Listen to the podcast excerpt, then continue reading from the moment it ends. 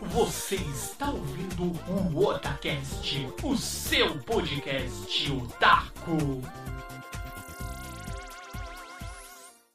Oi, eu sou o Nando e aqui é o Otacast.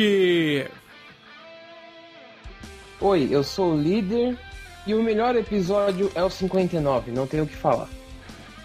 É isso aí, galera. Vamos aqui abordar agora um dos melhores animes, melhores mangás. Este que trata a história dos dois irmãos, dos irmãos Eric, Eduardo Eric e também nosso outro queridíssimo Alphonse Eric. Eles que para conseguir resgatar o que eles perderam, algo muito precioso, eles vão e vão contra a lei principal, o tabu da alquimia, para assim resgatar aquilo que eles desejavam e muito, e por isso eles pagam um preço muito caro. Você teria essa coragem? Deixe aí nos comentários. Então, hoje nós vamos falar finalmente sobre este mangá, este anime clássico dos lendários animes que nós já é, assistimos desde antigamente, já teve remake, já teve o lançamento do mangá, já teve está saindo uma reedição do mangá e agora chegou aqui a oportunidade de você ouvir as nossas opiniões, o que achamos sobre nada mais, nada menos que Full Metal Alchemist, certo, líder Samar? Sim. Então, bora lá, aumente esse som e vamos nos aventurar na alquimia. Vamos nessa, meu povo! Bora, bora, bora!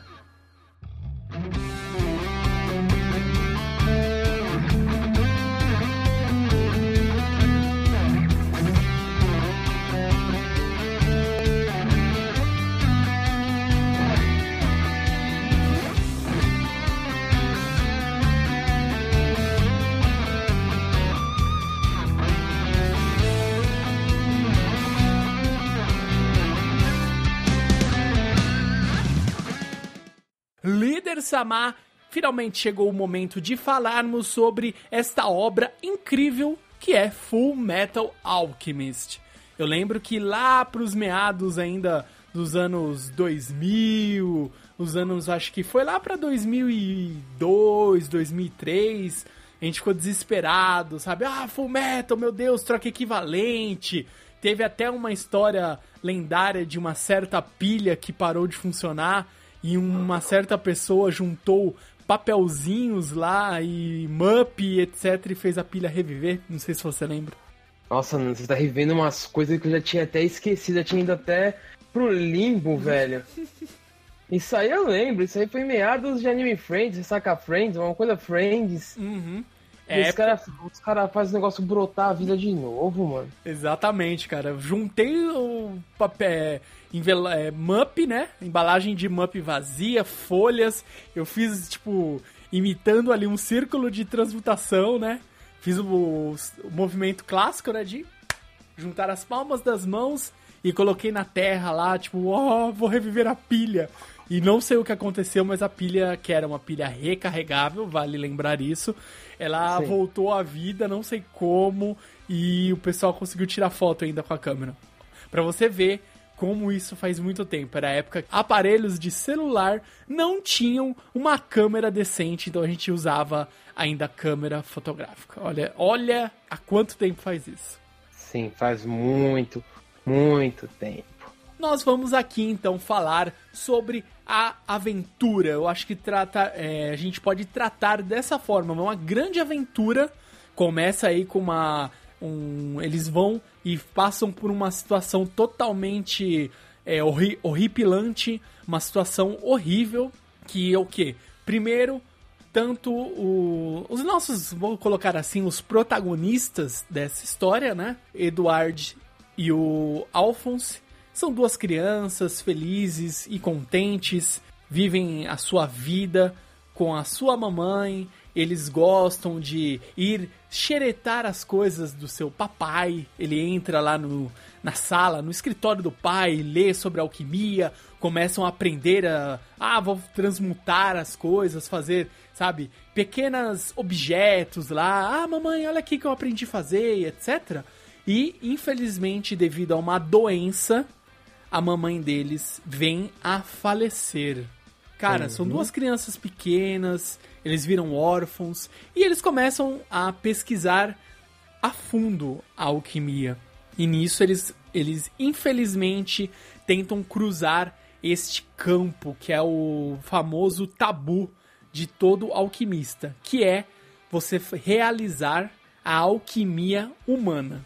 Que esse acho que é um, um, bom, uma, um bom começo da história. Eles mostram aí que, ó, você pode fazer alquimia, a troca equivalente, que você tem um material X, você consegue é, transmutar esse material e dar uma outra forma a ele, mas existe aí o tabu, que é você não pode realizar alquimia humana. E eles tentam lá, eles juntam todos é, os compostos, os ingredientes, tudo que um corpo humano teoricamente ele, ele é feito para poder ali trazer a mamãe de volta, só que é, infelizmente isso dá muito errado e a gente vê que para um, duas crianças, né, o que eles, esse trauma que eles passam é horrível. É, simplesmente é uma situação horrível. É, não tem nem palavras. Acho que o líder não sei o que, que o líder achou, assim, a primeira vez que viu essa cena é, meu, é tenebroso. É que assim, o, o Fullmetal, ele começa com uma temática um pouco assim mais leve e depois muda para mais pesada, porque mostra dois irmãos indo atrás da Pedra Filosofal para quê? Para recuperar os o pedaços do corpo, de, o corpo do irmão dele e um pedaço do corpo dele que foi justamente o que eles perderam tentando fazer uma transmutação proibida que o Nando falou até agora, que é reviver a mamãe. E uma coisa que falo desde o começo é: existe duas coisas que são proibidas na alquimia. Uma é a transmutação humana e a outra é trans transmutar qualquer coisa em ouro. É o chumbo em ouro, é qualquer coisa em ouro, é uma coisa assim. Você que é proibido você transmutar para qualquer coisa para ouro. Pronto. É estilo toque de Midas, não pode, é proibido o toque de Midas. Você está logo no começo e para quem sabe um pouco de alquimia, essas coisas assim das antigas, também falam que são os tabus que é proibidos, né? E a história começa um pouco mais leve, que aí depois explica que eles estão atrás de pistas da pedra filosofal, que é um dos itens mais cogitados do mundo da alquimia, para poder recuperar o corpo do irmão dele e o braço e a perna dele do Eduard e o corpo do Alphonse. Por quê? Nessa transmutação da mamãe que é proibida, eles abriram um portão e esse portão roubou o corpo e esses pedaços como um preço pela alquimia proibida. Então agora eles, tanto que o Eduardo ele consegue fazer alquimia sem um símbolo que essa é a marca de quem já abriu esse portão, que separa as partes deles. Então agora eles querem a pedra filosofal, porque a pedra filosofal pode fazer qualquer coisa. Pode quebrar os tabus da alquimia. Então aí, é aí que começa a desenrolar a história mesmo. Que aí rola muito isso que o Nando falou, que eu achei muito pesado. No, na, porque, tipo, tanto no anime normal, primeira versão, quanto o Brotherhoods, mostra bem isso. E, tipo, no, no, na primeira versão mostra até pior, porque, tipo, mostra que eles conseguiram fazer a transmutação. E nasceu alguma coisa da, de lá, o que não era a mãe deles, entendeu? Então, tipo, é, eu achei mais pesado na primeira do que na segunda. Porque na segunda, se não me engano, não mostra nada. Mostra, mostra sim.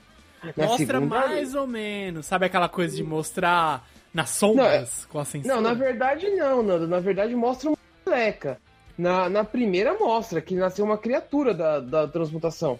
Uhum. Ele mostra mais a fundo, né? Na, na primeira Isso. versão. É, não, porque na segunda não nasce nada, Nando. Porque na, na segunda não existe o, o ser que nasce da primeira.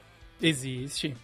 Não existe. O, o ser da primeira versão é a mãe deles. É um homúnculo. Não, não. Segundo assim, não existe a mãe mostra, dele. Não mostra o. Vamos, vamos falar assim. Não mostra, ó, o ser está andando e etc. Ele mostra o ser ali aparece, né? Ele, ele tipo assim, ganha vida, mas automaticamente ele morre. Então ele vira um ser todo bizarro, assim, sabe? Necrosado, com cabelo escuro. E, tipo, ele tá de ponta cabeça, todo aberto, assim. É. Mostra bem de relance. Mas mostra assim. Eu não lembro de mostrar nada no segundo. Eu lembro que mostra alguma coisa no chão que não tem vida, não tem nada, porque eles falam, eles falam que eles falharam e, e ainda pagaram o preço de terem perdido pedaços. Agora, no primeiro Fullmetal, realmente, nasce um homúnculo daquilo que é a mãe dele. A mãe dele é um homúnculo, né? Que eu acho que essa é uma das grandes diferenças que tem entre o primeiro e o segundo. Aí, bom, depois eu vou pesquisar e vejo isso direito, mas eu não lembro disso não, sinceramente. É, mostra. É que como eu assisti bem faz pouco tempo, faz menos de um mês que eu reassisti tudo, mostra. Tanto que mais pra frente, só dando um pequeno spoiler, mostra que eles vão lá e desenterram tipo assim, os restos mortais dessa transmutação humana, que eles precisam identificar se realmente o que eles transmutaram foi a mãe dele. Então eles pegam uma amostra de cabelo para poder ver, para comparar se realmente foi a mãe dele que eles conseguiram fazer essa transmutação. É, não, eu lembro que eles fazem isso no segundo. No primeiro, no caso. Mas não lembro isso no segundo. Porque eles fazem isso. Eu lembro isso aí no segundo direitinho. No primeiro direitinho, porque é quando eles voltam pra cidade deles. Sim. Aí eles vão lá e desenterram e vê que não tem nada lá. Então eles, eles suspeitam, depois se comprova, né? Uhum. Que realmente eles transmutaram alguma coisa que não era a mãe dele. Isso. E na segunda versão, que segue aí o mangá, é o Eduardo ele vai sozinho lá com a vovó e desenterra, né? O Alphonse não, tipo assim, não tava lá fazendo esse esse trabalho aí de desenterrar e ver realmente isso é uma parte da, do trauma deles, mas é, vamos seguir aí um pouquinho mais do detalhamento dessa história que é linda e maravilhosa. Então, o líder, já a gente falou um pouquinho aí de como que começa o Full Metal. Existe sim as duas versões a, da animação. Uma que ela estava saindo enquanto o mangá ele estava sendo lançado. Por isso que o final é, ele é bem diferente. Os Exato. acontecimentos são todos diferentes, não seguem exatamente os acontecimentos do mangá, mas já a versão do, da animação, o Full Metal, Bro, é, Full Metal Alchemist Brotherhood, ele segue exatamente o mangá. E eu acho que acabou com uma pequena diferença. Eu acho que foi. Não lembro se foi quantos meses foi, ou quantas semanas que se passaram, que é, o, terminou o mangá e pouco tempo depois a animação acabou. Então ele seguiu assim. É, foi bem planejado esse término, tanto é que eu lembro que na época eu li o mangá e quando saí, tava saindo a animação, daí já tava chegando já no, no final, daí acabou exatamente da mesma forma. Sim, realmente, o, o Brotherhood seguiu direitinho o mangá, acho que foi uma das adaptações, assim, julgo, né, minha opinião, é um do, uma das adaptações mais perfeitas de, do mangá, cara. É muito perfeito o negócio. Lógico, é, com uma animação eles têm que colocar mais coisa para ficar mais dinâmico, as lutas, você vê aquelas lutas que você queria ver, as, as partes engraçadas que você queria ver, você vê tudo. Mas, meu, é uma adaptação muito, mas muito, muito fiel do mangá o Brotherhood. Acho que, pô, eu, não, eu suspeito, sou suspeito de falar que o Fullmetal é um dos, dos animes barra mangás que eu mais gosto, mas, meu, ficou muito bom. Não que o primeiro seja ruim, longe disso. Mas o final do segundo é insuperável perto do primeiro. A única coisa que do primeiro que eu achei muito foda foi o seguinte: o final, né, é, uma, é meio brisado, mas gerou um filme que para mim foi uma, um, dos, um, dos, filmes de anime muito mais bem feito que eu já vi. Não sei se ficou muito bom o jeito que eu falei, mas para mim foi um dos melhores filmes de animes que eu já vi, assim, que é continuação de final de, de, de, de anime meu, é sensacional aquele filme. Aí é, é muito engraçado que no filme, né, um, uns pequenos spoilers, eles vão parar numa outra dimensão, assim, como se fosse o, o mundo sem alquimia. É o nosso mundo, eles vão parar no nosso mundo. Tanto o Alfonso quanto o Eduardo no filme. Uhum. E é bem legal, porque não existe alquimia, né? Existe só o conceito do que é alquimia, mas não, é, não, eles não conseguem fazer nada. Então é bem engraçado esse ponto, porque eles mostram que a alquimia é como se fosse num outro mundo, e eles vêm parar no nosso mundo que não tem alquimia. Isso eu achei muito legal, eles mostrando as comparações. Tanto que eles tentam até fazer alquimia, não consegue fazer nada, fazer círculo, não consegue fazer nada, é muito engraçado. É, uma da. Esse filme na época, como a gente não tinha nem ideia de que eles tinham. Vai, ah, vai sair um Fullmetal que é baseado ao mangá fielmente. A gente nem tinha esperança disso. Então o filme ele veio a calhar assim para complementar a história, foi bem interessante. Ele vai para um período assim, quase que uma segunda guerra, onde está tendo confrontos e meio que tem o Zeppelin, né, o, dirigi o dirigível, e eles querem se encontrar novamente, né, que recupera o corpo do, do Alphonse, mas e, o Edward em troca ele vai para esse outro mundo.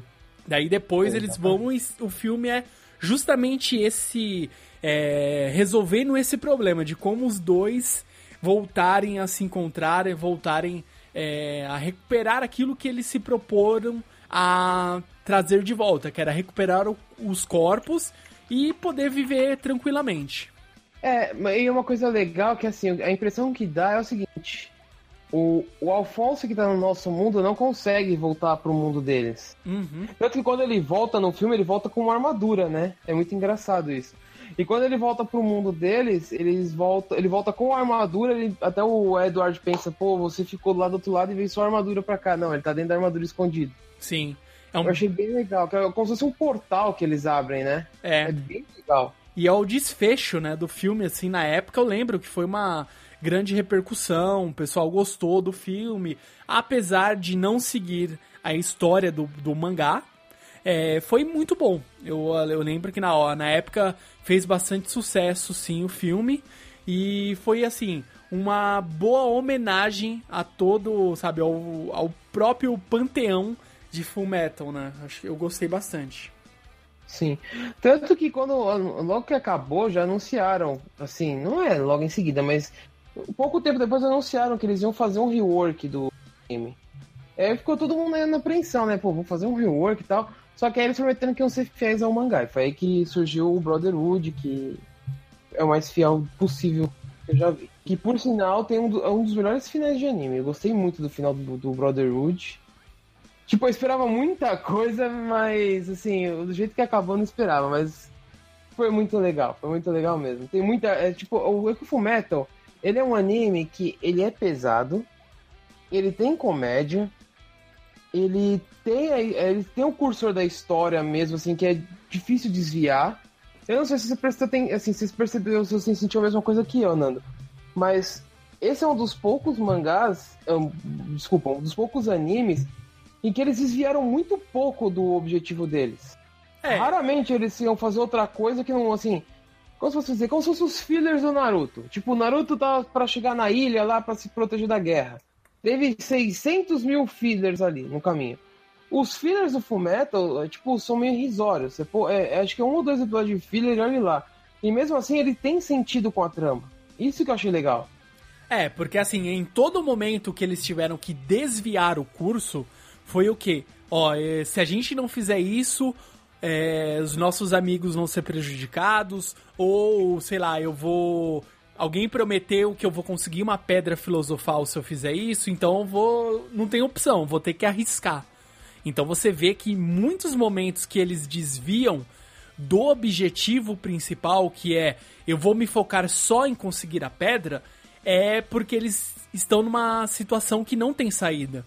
Em muitos momentos que a gente já pode até aproveitar e explicar um pouco. A gente não vai ficar explicando a história. Vocês já sabem que é o nosso estilo aqui do Otacast de contar o anime sem ficar narrando a história para vocês. Mas existe aqui uma personagem que para mim ela é, sim, é muito importante e a trama da história não teria o mesmo sentido se ela não existisse que a nossa queridíssima Winnie.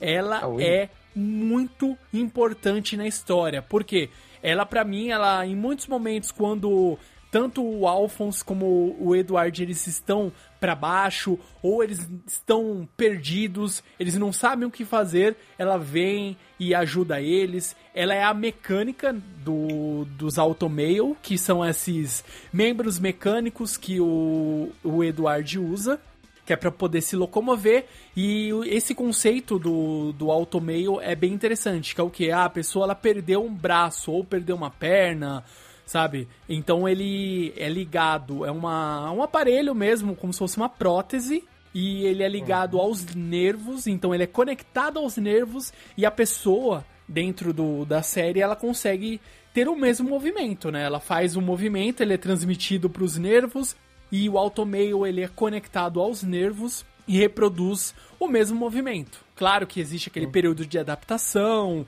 Ele, o Eduard quando ele perdeu os membros porque ele trouxe de volta é, ele tinha perdido, acho que foi uma perna, se eu não me engano. E ele foi Sim. lá e fez um. Tipo assim, ele foi. Fizeram a transmutação humana, já foi um tabu. Ele perdeu uma perna. O Alphonse perdeu o corpo inteiro. Então, para conseguir trazer de volta pelo menos a alma, tentar resgatar o irmão, ele faz de novo uma transmutação e oferece ali para pro portão, na verdade, ele oferece o, tipo assim, eu preciso trazer meu irmão de volta. Eu ofereço pra. Tipo assim, eu, ah, mas é a troca equivalente, etc. Por que, que ele morreu? Ele sumiu? Ah, é a troca equivalente, tá? Eu faço o que você. Tipo assim, eu ofereço o que você quiser.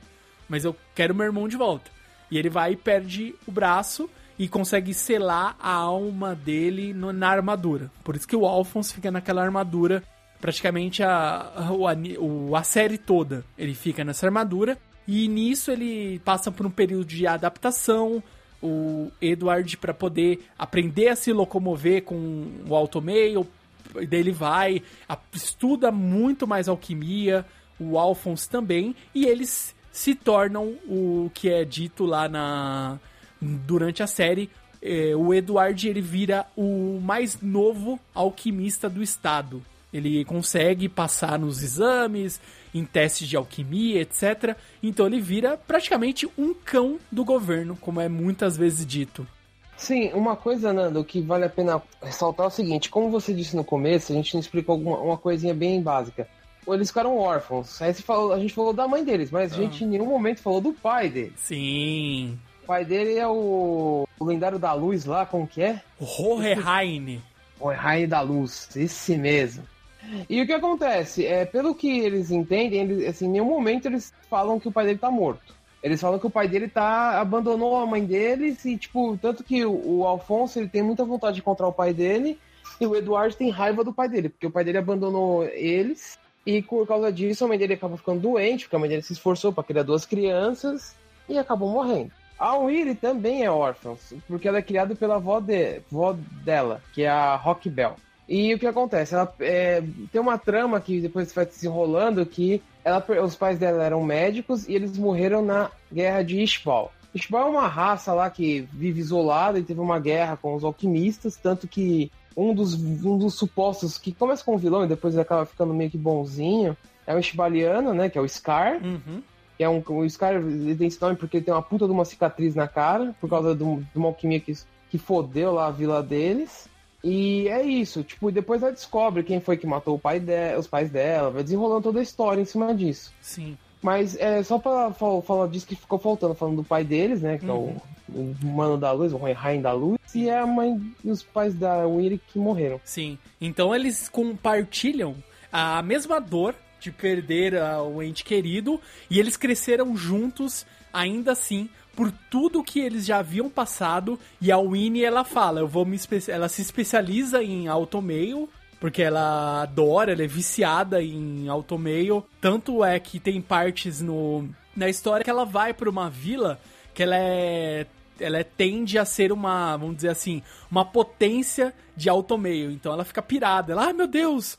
É, o Edward, ele, o Edward e o Alfonso, eles vão por uma missão e eles falam, ah, a gente vai passar pela cidade tal. Dela, ah, meu, essa cidade, ela é o paraíso dos automeios, por favor, me levem juntos. Daí acontece várias, várias tretas, ela conhece lá uma amiga, e ela, ela conhece lá um, vamos colocar assim, um especialista em automail de primeira linha, que ela fica lá durante uma parte da história aprendendo, aperfeiçoando para conseguir desenvolver ainda mais essas técnicas de automail para poder ajudar uh, o Alphonse e o Edward durante a, as suas missões. Então ela, por isso que eu falo, eu reforço aqui que a Winnie, ela é muito importante durante a história, não só por esse apoio moral, mas também por ela ser uma mecânica de automeios e ajuda aí, então, os nossos queridos protagonistas durante a sua saga, a sua, é, vamos dizer assim, é, toda a sua campanha em busca da pedra filosofal e assim finalmente conseguir restaurar os seus corpos como eles eram antes de alquimia proibida. Exatamente.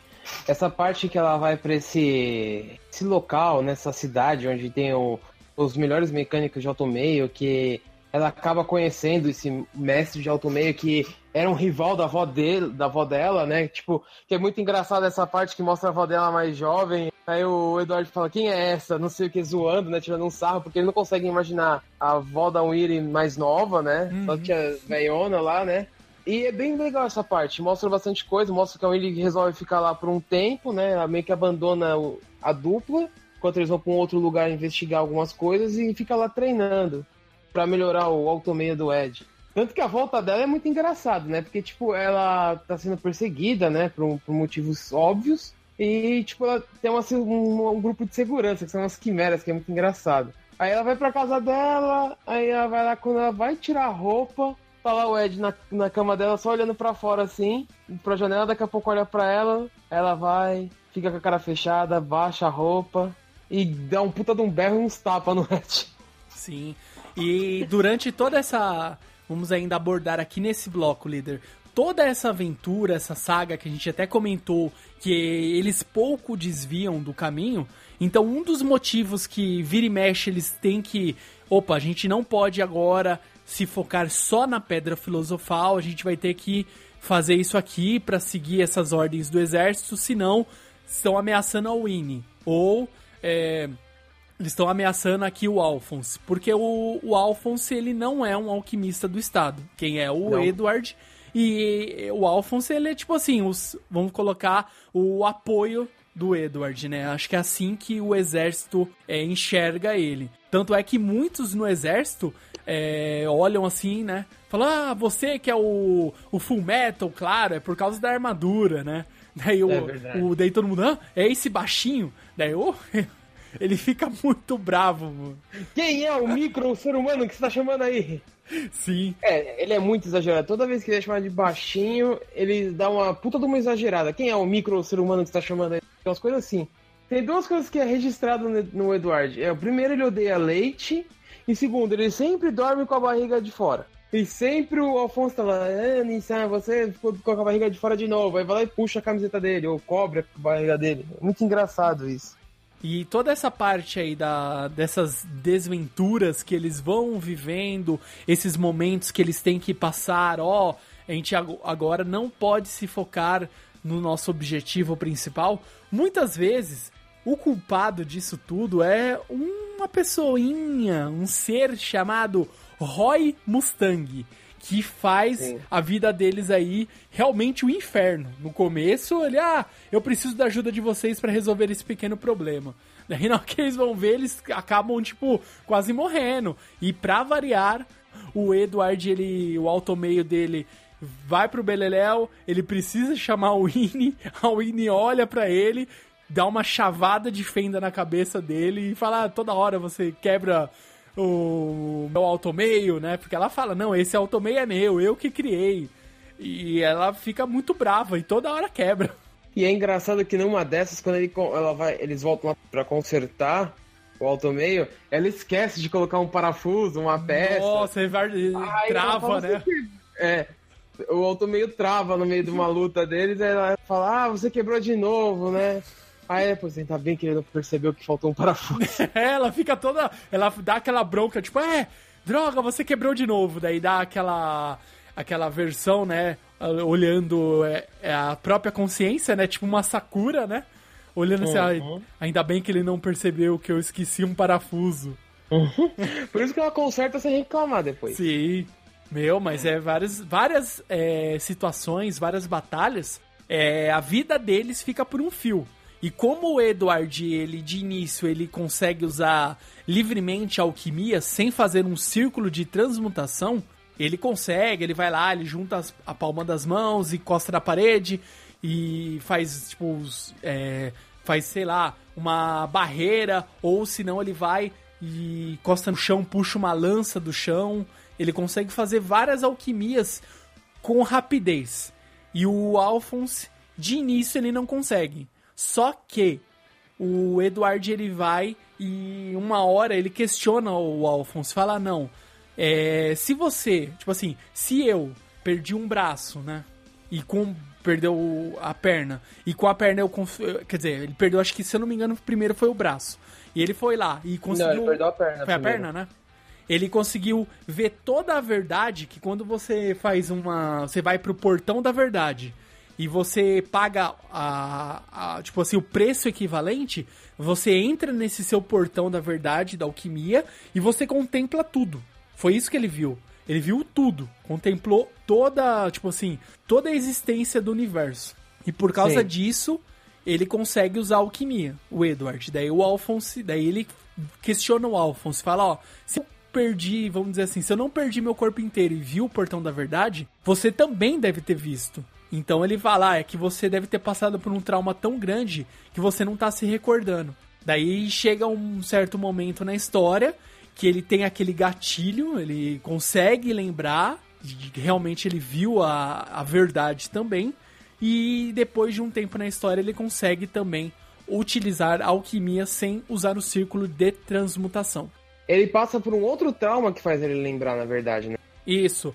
Eu não lembro exatamente quando foi, mas eu lembro que foi quando eles estavam lutando contra alguns inimigos que a gente vai falar daqui a pouco sobre eles. Sim, na parte é, é, na parte 2 a gente vai falar sobre os lendários inimigos que atrapalham a vida do Alfonso e do Eduardo. Exato. E uma coisa que difere, assim, do, das duas versões do anime é, na primeira versão, o, Ed, o Alfonso acaba se tornando a Pedra Filosofal.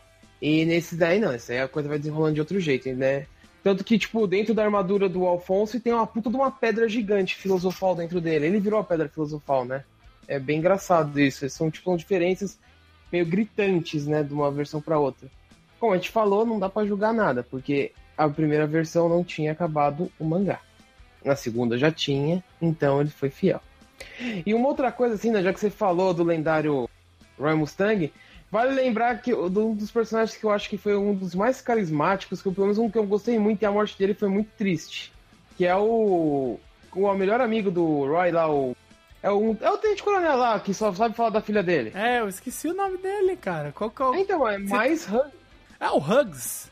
É o Hugs, né? É isso. Hugs. É o então, mais Hugs. Tipo, eu acho que é um dos personagens mais carismáticos que tem no anime. A filha dele é a coisa mais importante que tem né, na história dele. Tanto que é, os momentos mais clássicos dele é: olha só, essa aqui é uma foto da minha filha vestindo um, um maiozinho, um biquininho pela primeira vez na piscininha. E, e, e, tem uma cena que isso só tem no primeiro, que é a coisa mais engraçada que eu já vi. Eu chorava de dar risada. Tem um episódio no primeiro que você não tem no segundo. Assim, não tem desse jeito, né? Que o Roy vai enfrentar o, Edward num, numa das provas que tem para você comprovar que você o seu título de alquimista. Pra uhum. você manter esse título de alquimista, eles se enfrentaram. Aí rolou um monte de apostas, né? E quem tava narrando a luta era o Hughes. Meu, aí daqui a pouco ele. E agora vamos dar início, mas antes, vejam! Essa é a foto da minha filha com 3 anos de idade, não sei o que, olha que lindo. Tipo, o cara faz um banner da filha dele gigante. E tira um baixo um pano preto e tá lá a foto da filha dele gigante. Os caras começam a tacar latinha, tacar um monte de coisa nele. Cara, eu chorava de dar risada quando eu vi aquela cena da, da filha dele gigante num banner perto de uma luta que tipo, acho que é a mais esperada de todas. Tá lá, o filho, ele falando da filha dele. E a morte dele foi bem triste. Eu acho que, tipo. O cara. Tipo assim, tem muita coisa que pegou pesado nesse anime, mas a morte dele foi foda. Eu não. É uma das pessoas que eu não gostaria que morresse, mas também se para pensar, se ele não morresse, acho que a história não desenrolava do jeito que desenrolou, né? Exatamente. Foi uma morte bem triste, porém ela foi uma morte que motivou a todos ali durante a, essa aventura, esse desenrolar dessa história, e infelizmente teve que ocorrer. Mas a gente vai explicar daqui a pouquinho, aqui no segundo bloco, quem foram os responsáveis não só por essa terrível morte, como também por umas situações, acho que as mais tensas e também algumas situações que você nem acredita que eles conseguiram se safar devido a estes seres horripilantes. Então a gente vai virar o bloco aqui e já vamos continuar a descrever mais alguns personagens neste anime, neste mangá, nesta história fantabulosa. Então vamos lá, virar o bloco, bora lá.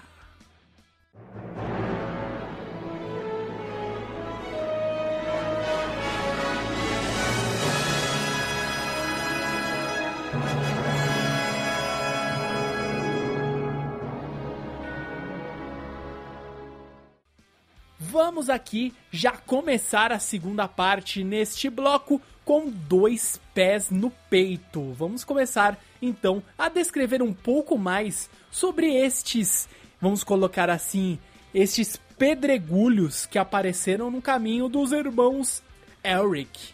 Eles foram assim, eu acho que tanto na primeira versão quanto na segunda versão, na Brotherhood, eles foram assim bem inconvenientes. Eles são assim adições à história muito boas e que fizeram assim uma total diferença é, em batalhas. Para quem acho que já deve ter assistido aquela, aqueles vídeos que você vê no YouTube, ah, melhores aberturas de anime, com certeza já tem a, as aberturas lá de Full Metal da primeira versão. Tem várias dessas aberturas que mostram a luta deles contra estes vilões aqui, que a gente vai falar agora, que são os tenebrosos homúnculos. Líder, o que são homúnculos? Os homúnculos, eles são criados é, quando uma, toda vez que alguém tenta fazer uma alquimia humana. Isso é o que é dito na primeira versão do anime. A pessoa vai tentar fazer uma alquimia humana, ela obviamente vai falhar, porque é um tabu, só consegue fazer a alquimia humana se você tiver a pedra filosofal, porque ela quebra todos os tabus. Tanto que na primeira versão do anime, é, o, a pessoa que nasce do, da transmutação errada do Afonso e do Eduardo foi a mãe dele. A mãe dele volta como homúnculo. É que assim, cada homúnculo carrega um dos pecados capitais. Ela era preguiça. E ela tinha uma habilidade bem interessante que ela virava meio que virava água, né? É bem esquisito. E, ou seja, isso eu não sei se na segunda versão eles também falam dessa maneira, mas na primeira versão eles, falam exatamente isso. Os homúnculos nascem de transmutações humanas. Ou sempre que tem uma transmutação humana, nasce um homúnculo disso. O que, que a gente pode falar dos homúnculos é o seguinte: eles são monstros é, sobre-humanos. Eles podem. Eles têm habilidades únicas. Por exemplo, tem, depois a gente vai falar um pouco sobre cada um, mas só citando por cima. Tem os que manipulam sombras, tem outros que manipulam as unhas, tem outros que comem qualquer coisa. Tem, uh, e todos eles são extremamente fortes. É, eles se regeneram automaticamente, eles, eles ignoram os danos até um certo ponto é, eles, eles suportam danos e, tipo, até que chega um ponto em que o corpo deles já não consegue se regenerar. Isso acontece em alguns episódios. Depois eu vou falar um pouco quando a gente vai falando dos homúnculos, mas especificamente cada um a gente fala um pouco. Sobre meio como. Todos eles morrem. Essa é a verdade. E, não, fica um só vivo. Mas a gente vai falar sobre todos eles, aos poucos. E um pouco sobre as mortes deles, que mostram que realmente, apesar de eles serem artificiais, né? Basicamente, os homúnculos têm isso. Não, muita gente acreditava, assim, eu pelo menos acreditava no começo que eles eram imortais. Porque, tipo, tem gente que perde braço, perde cabeça e volta, né? Perde língua e vai voltando. Tipo, só que eles não são imortais. Eles voltam por um certo tempo, até uma hora que o corpo deles não consegue se regenerar. E seguindo aí é, o mangá, que foi aí na versão Brotherhood que eu até assisti há pouco tempo, tava até comentando aqui com o líder, quando eu estava reassistindo, até falei, caramba, não lembrava desses detalhes, que é o seguinte, cada um destes homúnculos, que eles são o quê? São humanos artificiais, e eles carregam dentro deles uma pedra filosofal. Então por isso que eles têm esta regeneração. Isso, então a própria verdade. pedra consegue manter essa regeneração do corpo, restaurar. Ah, perdeu um braço, então faz tipo, crescer um braço novamente, até certo ponto. Tanto é que tem a. Acho que é uma das batalhas muito boas que já tem na. Do, do próprio. Dos próprios alquimistas contra os homúnculos. Que tem. Não vou nem dar esse spoiler, porque acho que é uma cena absurdamente épica, vale a pena se você é, não conseguiu acompanhar, então já fica essa dica, ó, até o momento aqui da gravação, ó, hoje é dia 13 do 3 de 2018, é, tem lá Full Metal Alchemist e também Full Metal Alchemist Brotherhood lá no Netflix. Então fica aí a dica. Boa, por favor, por favor. E-mail, e-mail, e-mail, e-mail para contato arroba Por favor, Netflix. Senhor Netflix, mande um e-mail para nós. Uma coisa, Nando, que eu esqueci de mencionar é que isso tem nos dois, Fullmetals e no mangá também, é uma marca registrada dos homúnculos, é, eles, todos eles têm a tatuagem de Ouroboros no corpo, em algum Sim. ponto do corpo. Sim. E no Brotherhood, no mangá, quem criou os homúnculos foi um personagem chamado, que eles chamam ele de pai. Que foi ele que gerou todos os, os homúnculos. São sete no total, porque cada um representa um dos sete pecados. Vamos falar sobre eles? Por favor, vamos descrevê-los tanto da versão antiga como também aí a versão Brotherhood, seguindo o mangá. Ó, vamos falar daqueles que são iguais nos dois, nos dois animes barra mangá também. Certo. Por exemplo, vamos começar pelo Gula. Uhum. Que é um, um, um, um, extremamente gordo, que ele passa o anime inteiro falando pra, que ele anda muito com a Lust, né? Que é a luxúria. E ele passa o tempo todo falando: posso comer isso? Posso comer aquilo? Posso comer? Não posso comer? Não sei o que. Ele tem a tatuagem de Ouroboros na língua. E ele tem, ele tem umas mortes meio diferentes, no, tanto no mangá, é, no, nas duas versões. Numa é o Alfonso que derrota ele, na outra o Orgulho absorve ele. É meio tenso, né? Mas, tipo, ele é um personagem assim, meio. Eu acho ele meio besta. Me desculpa aí se alguém gosta dele, minha opinião, tá?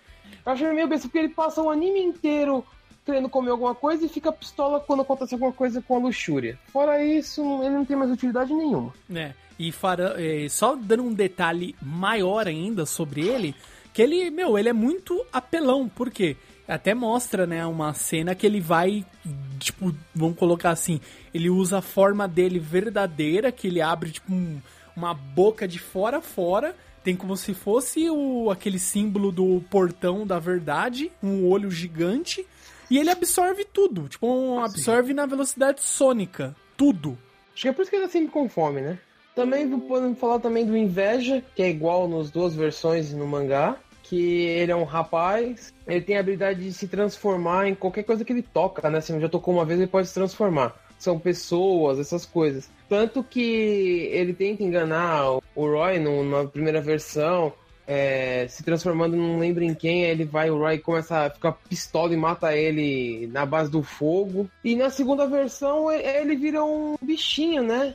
Que fica com a. com a menina lá, a May, né? É, na verdade, ele é, vamos colocar assim, cada um dos, igual eu falei, cada um dos homúnculos, ele tem essa a sua forma verdadeira. E é, deste do, da inveja, ele é tipo um cão gigante absurdo com várias é, é, vários humanos tentando sair dele, assim, né? Sim. E a, quando ele tá prestes a ser derrotado, ele vira um, sei lá, um cachorrinho pequenininho, assim, meu, cabe na palma da mão. E Sim. A, ele vai e engana, né? A May fala: ah, a gente volta pro laboratório que lá você vai poder pegar uma pedra filosofal, porque a May, né, que ela é de um outro país, ela vem pra. Como que é? Shin, Shin, Shinda? Tem, ele fala, não é China, né? É um outro país. É Quer ver? Pera, deixa eu pegar o nome aqui. Vê aí o nome certinho. É Xiang, não é? É, então, é, é como se fosse China, né? Tanto a Mei como o Lin, o Ling Yao, que é um é. outro personagem muito, muito, muito engraçado.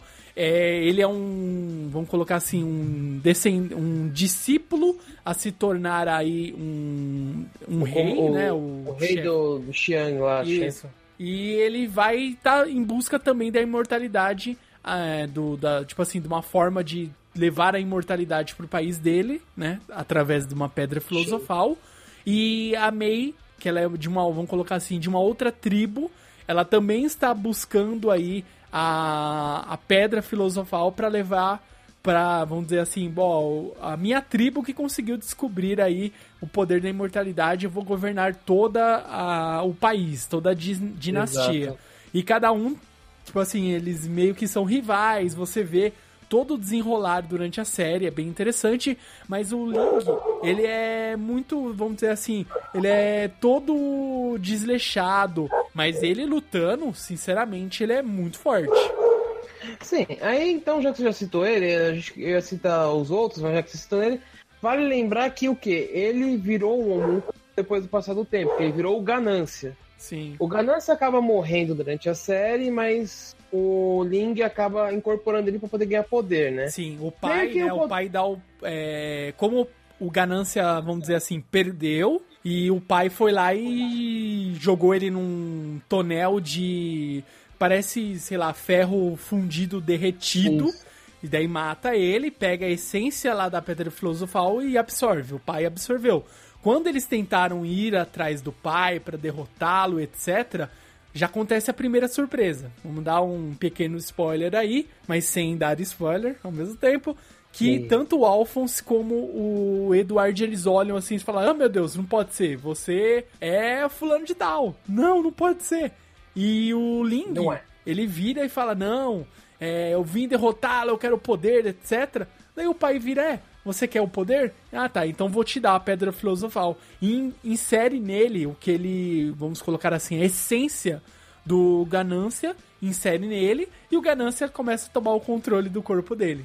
O primeiro Ganância, antes de falar do Ling, é, o primeiro Ganância tinha uma gangue em que ele queria ter, o próprio nome já diz, né? Ele queria dominar tudo, queria ter tudo para ele, tal. Mais ou menos o que acaba acontecendo com o Ling. Ele acaba querendo ter tudo para ele no sentido do que ele quer se tornar o, o próximo o próximo a assumir o trono de Xing. E é o que ele faz, né? Ele acaba, assim, já dando um spoiler, já que estamos falando, né?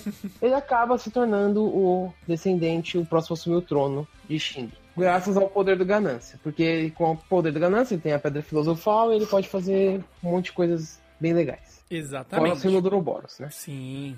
E É- vamos continuar aí falando dos homúnculos, antes que a gente perca o foco novamente. Vamos lá. Ó, tem a luxúria, que é igual nos dois, que ela tem a habilidade de crescer as unhas e tornar as enfiadas, tipo, parece uma lâmina, né? Sim, vira É, tipo é um uma- chicote, né? Vira chicote, vira é, lança. Tipo, estica. Pensa o irmão Toguro, né? O Toguro mais velho lá que esticava a- as mãos e tal e saía perfurando todo mundo. É, É, mais ou menos bastante. isso.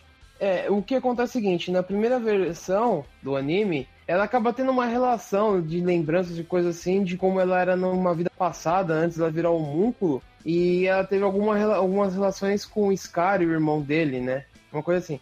Na segunda versão já nem fala muito sobre isso, né? Ela já é só inimiga tal. Tanto que no final do filme do, do- da primeira versão, né, do Fullmetal, mostra que no, no mundo nosso, ela é casada, ou ela tem opção com o Scar, e tipo, mostra ela dando uma carona pra eles, pros irmãos ao Eric, né? Uhum. E tipo, logo no finalzinho do filme, né? Bem engraçado isso. No Brotherhood eu não, não chego Não. a falar nada disso. É Não. só- ela só morre e, e vão pra frente. Sim. E é uma Um morte outro- épica. Também, é, não vamos entrar em detalhes. Agora vamos falar sobre um que tem duas versões. Né? Agora começa a, a confusão geral. Vamos ver se vocês entendem. Vamos tentar passar para vocês da melhor maneira possível. O Preguiça tem duas versões. Na primeira versão é a mãe deles. Aquele ser que nasceu da transmutação humana que eles fizeram é a mãe deles. Que a gente até falou que ela tinha o poder de virar água, transformar coisa de água e também ela morre, né? Pra frente. Ela é engraçado que ela lembra deles, né? Acho bem bacana isso antes de morrer no primeiro. No segundo, não. No segundo é um puta de um ser que não pensa, que tá com preguiça, obviamente, né? Ele é o preguiça. Ele tá sempre com preguiça, e a missão dele é cavar um túnel gigante. Aí ele tá cavando o túnel, tal, tal, tal, e até que ele dá, tipo, meio que a volta pelo país. Não vou falar, não vou falar que, por que esses, essa volta que ele tá Isso. dando. Mas dá pra vocês imaginarem, né? Falando de alquimia, já dá pra vocês imaginar o que, que ele tá fazendo. Ele acaba morrendo numa luta contra o a mestre do, do Eduardo do Alfonso, que a gente acabou citando, que é outra personagem muito foda, que é quem ensinou eles a lutar, a sobreviver. Tipo, o treinamento dela foi muito engraçado. Só falando um pouquinho, né? Uhum. Que é, ela joga eles numa ilha e fala, "Você tem que sobreviver por um mês. E eles ficam lá na ilha, tudo. Na, versão, na primeira versão eles acabam encontrando um homúnculo lá, e na segunda não. Na segunda eles, eles só encontram uma pessoa de- suspeita, né? Que até o, o marido dela não, não fala, não, mas não fui eu, né? Eu não lembro se é no primeiro ou no segundo que acontece isso. Acho que é no primeiro, líder. Na segunda, primeiro, né? na segunda versão, seguindo o não mangá. foca tanto, Não, né? ele só é, meio que assim, a, a mestre deles joga e- os dois na ilha. Antes deles fazerem lá alquimia humana, etc. Eles estavam o quê? Estudando alquimia. Que eles viram os livros do pai dele, né? Do Hohenheim. Falaram, ah, a gente quer aprender alquimia. Você sabe, etc. Tá, eu vou treinar vocês, mas vocês têm que sobreviver não sei quanto tempo na ilha. Acho que foi um mês, uma coisa assim. Foi uma, é, foi uma coisa bem longa. Sim. E duas crianças jogadas numa floresta, né? Num, tipo uma ilhota mesmo. E não tem nada ali, assim. eh, Não vai ter, ó, alguém vai chegar e dar comida pra eles. Eles tinham que fazer o quê? Recorrer ao que a natureza oferece.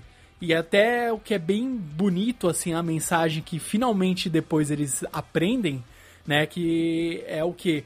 Que a, realmente, assim, a importância, né, da, de tudo. Tipo assim, tudo é importante. Então é isso que é, era uma, a pergunta que a mestre faz a eles, que era para saber a importância, tipo assim, ah, mas por que, o que que importa na vida? O que é, tipo, ela faz a pergunta lá, tipo, aquela pergunta que você realmente a resposta pode ser tudo. Só que do jeito que eles conseguem, sabe, refletir, eles entendem a importância que, ó, se a gente quiser sobreviver, a gente vai ter que comer aqui os bichos. Mas se a gente comer os bichos, a gente tá vivo. Os bichos também estão vivos. Então a gente vai estar tá, o quê? A troca equivalente. Eles estão. A gente está se alimentando da vida. Que é mais ou menos essa é a, é a resposta que eles conseguem entender que para eles se manterem vivos, eles precisam da vida e a vida de um outro ser, que é a troca equivalente. Eles percebem que tudo está vivo e a partir disso eles sabem, eles dão essa resposta mestre e ela fala: ah, beleza, vocês passaram e agora vocês vão começar o treinamento de verdade. Então é muito bonito essa parte. Sim, é, só para lembrar, né, o nome da é a Izumi. Izumi, a mestre, que ela fala, né? Como que é? Ah, quem é você? Eu sou só uma dona de casa. É. E o marido dela, que é o, é o Kurtz, né? Sig Kurtz, que é um, ele, ele trabalha num açougue, uma coisa Sim, assim, não é? Alinhador, um sei lá. Eles têm um açougue. Isso, um açougue, isso mesmo. O que é engraçado dela é, ela é uma das poucas pessoas que o Ed e o Alfonso temem, é, tipo, a ponto de não querer irritá-la de jeito maneira. A outra pessoa é a irmã do, do Armstrong, que, que por sinal foram eles dois, tanto o Louis Armstrong lá, o fortão, o loirão, que só pensa em músculos, e o marido dela que derrotam Sim. o preguiça na versão normal, que acabam jogando ele numa estaca gigante lá. Ele acaba desintegrando porque ele não consegue mais se restaurar, porque ele gastou muitas vezes a pedra filosofal tentando recuperar o corpo dele, até que chega um ponto em que ele não consegue recuperar e acaba morrendo. E a irmã dele, né, que é a General Briggs, ela tem um forte lá na, vamos dizer assim, no nos países no, na, no, na parte gelada do continente, onde tem a Fortaleza Briggs, que ela comanda Sim. tudo, né? E ela derrota um urso, não foi uma coisa assim? É, ela, tipo, meu, todo mundo tem medo dela, né? Que ela fala que a única. Como que é? É tipo, a regra no Fort Briggs é, tipo, você tem que ser forte, né? Pra você ter que se provar. Isso, tem que se provar forte para você ter respeito. É, quem comanda lá é a irmã do, do Armstrong, né? Do Louis Armstrong, que é a Olivier Mira Armstrong, Aí. que é outra pessoa que eles têm medo. O que é engraçado é que, tipo, ela chega lá e vai mantendo a, a, a banca, né, no, no forte lá. É muito engraçado. Quem é você? Vocês estão mudando de casa. Tipo, ele tem umas histórias que ela conta que tinha alguém que matou uns, uns ursos e eles não sabem quem que era. Achavam que tinha um monstro ou alguma coisa na, na, lá perto do forte, né? O, o braço direito da irmã do Armstrong fala isso, né? Sim. É bem engraçado essa parte. Quando vai ver, quem matou foi ela, né? Os bichos. Certa vez alguém foi e apareceu no. Tipo, numa tempestade de neve e invadiu o forte, que foi a única vez que ele foi atacado e a gente não conseguiu identificar o invasor. E Exato. foi ela. Uma outra coisa, já que a gente tá falando dela, é que na primeira versão ela também. Na, na primeira versão e na segunda. Ela também realizou uma alquimia humana, tentou reviver o filho dela, né? Que ele, ele morreu quando ele era um bebê. E no caso dela, ela perdeu alguns órgãos internos. Não, não especificam quais são. Não. Mas ela perdeu alguns órgãos. Na primeira versão, ele acaba, obviamente, ele vira um homúnculo, né? Que é a Ira. Que é uma criança que é, tipo, ele é um pouco menor que o Eduard, tem cabelo comprido e preto e tal. Eu não lembro como que ele morre. Não me lembro como que ele, exatamente como ele morre. E na segunda versão, ele é o, acho que o meu personagem preferido depois do, da dupla dinâmica aí, que é o King Bardley, que é o Führer, né, da, da geração aí. Uhum.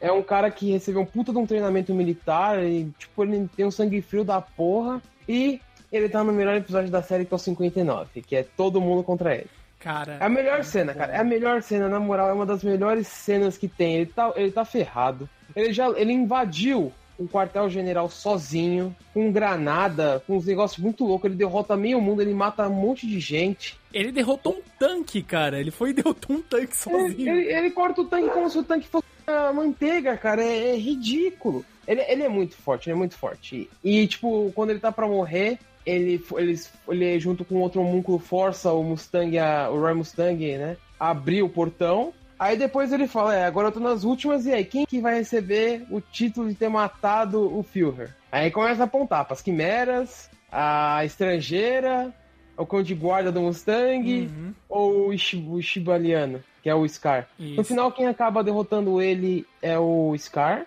O Scar acaba matando ele, né? Depois de, tipo, já tava nas últimas. Uhum. Ele tava bem ferido, porque ele tomou umas espadadas, umas par de coisas, tem um monte de furo. E, tipo, o corpo dele, como a gente já falou, apesar de ele ser um homúnculo, ele tem um limite, né? E aí passa o limite e ele acaba morrendo. Mas, tipo, ele morre do... numa luta muito foda com o Scar. Acho que uma das melhores lutas do anime. Não é a melhor, é uma das, tá? E é isso. É o melhor personagem. Sim. Na primeira versão, ele também existia. Só que na primeira versão ele era o orgulho. Não vamos falar muito porque a gente acabou de falar dele, né? Uhum. E na segunda versão, e no mangá, o orgulho é o filho dele, que é o Selim. Selim Bradley. Ele é o filho dele, é o homúnculo que controla manipula sombras. Ou seja, onde existe sombra, o filho dele consegue se mexer. No final, ele acaba meio que, meio que reencarnando, né? Volta a ser um bebê. Uhum. Ele não chega a morrer. Ele reseta. Expo... Ele reseta, é meio que um reset. E, tipo, é meio engraçado que ele fica, ele fica com um olho na testa, não é? Uma coisa assim, não foi? É, ele fica com um sinal, né? De, de realmente de um homúnculo, de um humano Isso. criado artificialmente. Isso, e ele é criado pela, novamente pela mãe dele, que, entre aspas, a mãe dele, né? Uhum. Que é a mãe falsa dele e acaba virando a mãe verdadeira dele, que é a esposa do King Bradley. Isso. E é isso, vai, ele vai crescendo. Acho que ele é um dos. Acho que ele é o único homúnculo que fica vivo além do Ganância, né? Tinha esquecido que ele fica vivo também. Ah, ué, na Ganância fica no corpo do Lee, né? Não, ele infelizmente vem a falecer. Ah, ele, é verdade, ele vem a falecer. Aí só ele se sacrifica pro Lin ficar vivo, né? Uma coisa assim. Exatamente. É verdade. Isso. Então, realmente, o se lembrado ele é o único homúnculo que fica vivo, tá certo. Então é isso mesmo. E acho que depois de explicar um pouco aí, deixa eu ver se faltou. Acabou também, né? Não é, tem mais nenhum. É.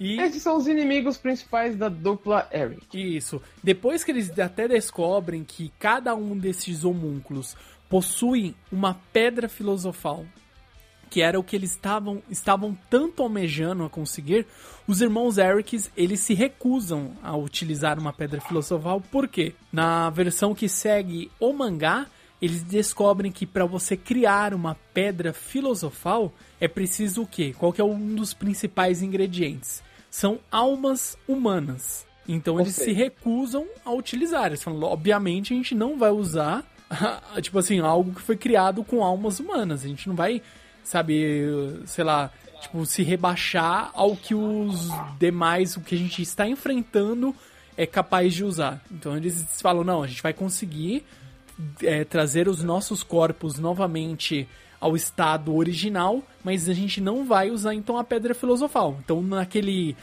naquela reta final, eles falam: "Não, a gente vai conseguir, mas de outra forma". Então deixa de lado a ideia de utilizar a pedra filosofal. Tanto é que muitos homúnculos que eles enfrentam falam: "Ah, vocês estão querendo uma pedra filosofal? Tá aqui, ó, vem pegar". Tipo, mostra, né? Uhum. Eles falam: "Não, a gente não vai usar". Tanto que na depois de acontecer tudo o, o que acontece, a gente já pode aí dar um, um sabe, um overview aí do final, mas sem é, tirar todo o mérito aí de quem ainda não conseguiu assistir, porque realmente é, o final do, do Brotherhood, o final do mangá é excepcional. Mas ele uhum. simplesmente, o pai, depois que ele faz tudo o que tem que acontecer, realiza lá o todo o feito que ele precisava para trazer, tipo assim, eu preciso fazer uma X coisas para sim conseguir o meu objetivo final. Então ele vai lá e simplesmente, vamos colocar aí porque não deixa claro o que é, ele vai e sumona Deus, ele absorve Deus e traz tipo a essência de Deus pro corpo dele. Sim. É isso. E a cena que é eu achei bem interessante, que ele pega assim, ah, agora que eu estou com a essência de Deus, eu consigo criar um sol na minha mão. E mostra ele segurando um sol. Cara, nessa é hora você já fala, meu amigo, ferrou. Você sabe, assim, já que você tá falando essas coisas, tipo que nem é, o criou a primeira pedra filosofal, uhum. foi um, um, doutor, o doutor Marcou. Isso. Que exatamente a guerra de Shibal foi definida nisso. Ele hum, sacrificou quase todos os Shibalianos Sim. e criou a Pedra Filosofal com isso. É, essa é uma coisa que tipo, a gente cita como cenas pesadas. Uhum. Porque tem muitas cenas pesadas. Essa, a morte do Hurges também é uma puta de uma cena foda. E pra mim, a cena mais pesada é a da alquimia, que mostra como é feita uma quimera.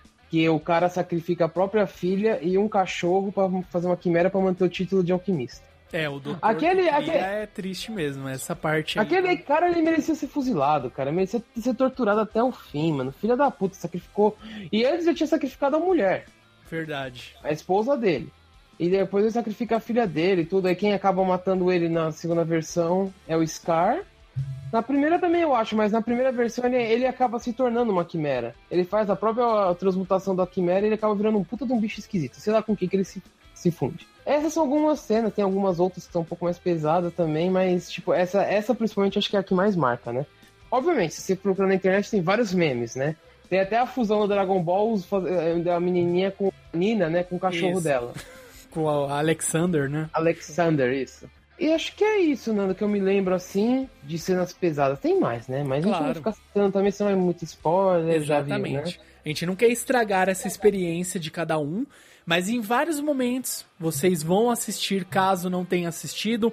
Se você já assistiu, eu peço aí que vocês, por favor, deixem um comentário aqui na nossa postagem. Então acessa aí o nosso site www.otacast.com.br ou você pode também acessar o nosso site digitando aí www.podcastotaku.com.br. Agora você consegue aí chegar de duas formas, em duas URLs, você vai cair aqui em nosso site do Otacast, já que estamos aí falando de podcast, estamos relacionados ao Otaku, por que não podcastotaku.com.br? Fica essa dica também para vocês. Você vai cair aqui no nosso querido site do Otacast. Exatamente. E pra encerrar o nosso Otacast, eu vou deixar uma pergunta pra quem não assistiu. Porque quem assistiu sabe o que acontece. Olha lá. Se eles, eles recuperaram o corpo deles, como a gente falou. Uhum. No começo a gente falou que eles recuperam o corpo deles, legal. Se eles não usaram a pedra filosofal, como eles recuperaram o corpo deles? E agora, hein? Obviamente eles tiveram que sacrificar alguma coisa, tá Sim. na cara. A alquimia, ele passa o tempo inteiro falando que tem que sacrificar alguma coisa pra conseguir outra, Pra Uhum. transformar em outra, do mesmo peso. O que eles fiz- fiz- usaram pra transmutar? Exatamente. Se você não assistiu, deixa o seu chute aí. E se você não assistiu, pelo amor de Deus, assiste. Que é um dos melhores animes que estão aí hoje em dia. É um pouco antigo, principalmente o primeiro, né? Que acho que é de 2003, não é? Não, 2008, uma coisa assim, é, né? ele é antigo, já é, É do, antigo. da década daí dos anos 2000 e é tipo 2003, se eu não me engano. Algo Lembra assim. que o mangá é bem antigo também. Também. Então Mas é tem lá aquilo. no se Netflix, você... olha, fica, é, fica a dica aí pra vocês. Assistam diretamente lá do Netflix e vocês vão conseguir assistir por enquanto. Então, corre lá, aproveita enquanto está no catálogo do Netflix e você vai ficar sabendo aí de tudo. Rapidinho, assiste. Use aí a boa ferramenta do Netflix. Você, assim como eu adoro fazer, é o seguinte: eu baixo tudo no celular. Eu vou lá e baixo os episódios no celular e vou assistindo. Depois você vai e apaga no celular. Rápido, simples e prático. Então, assista, pelo amor de Deus, Full Metal Alchemist no Isso. Netflix. E se por um acaso você estiver lá no Netflix patrocinando nós e você colocar Full Metal Alchemist, você vai achar um live action. Olha lá. E esse live action é uma série, um filme original no Netflix. Exatamente. E ele retrata, não, não, não, não, a gente não vai falar dele agora. A gente vai guardar ele para um próximo podcast, não o próximo, tá? Um mais futuramente, em que a gente vai falar sobre vários outros, e a gente vai acabar falando dele. Então, peço que, se você tiver oportunidade, assista. Eu vou assistir, porque eu ainda não assisti. Já ouvi muita gente falando que tem gente falou que é muito foda, tem gente que falou que é muito ruim, tem gente que falou que é fraquinho, eu não sei. Eu vou assistir e quando eu assistir, a gente vai falar aqui pra vocês em um futuro podcast, certo, Nando? Exatamente, líder Samar. Então, eu sei que vocês gostaram, acompanharam mais um podcast aqui no Otacast. Então, peço a vocês o seguinte: deixe aí o que vocês consideraram do nosso podcast, do nosso bate-papo. Se você nunca assistiu e teve a oportunidade de assistir graças à nossa recomendação, deixe aí o comentário caso você já tenha assistido Full Metal Alchemist ou lido o mangá. Deixe também o comentário caso você queira mandar o e-mail para nós, é rápido, simples e prático. Mande um e-mail para contato@otacast.com.br e não esqueça de nos seguir nas redes sociais, de interagir conosco, de nosso querido Instagram, a gente está estamos postando aí algumas coisinhas legais, estamos interagindo também. Juna está de vento e popa cuidando das nossas redes sociais. Então acho que estamos aí prontos, mais do que prontos, para interagir vocês durante o nosso tempo aqui com o nosso querido Otacast no mundo otaku para vocês, certo, líder Samar? Sim. Então é isso, galera. Nos vemos no próximo Otacast e até mais. Bye, bye.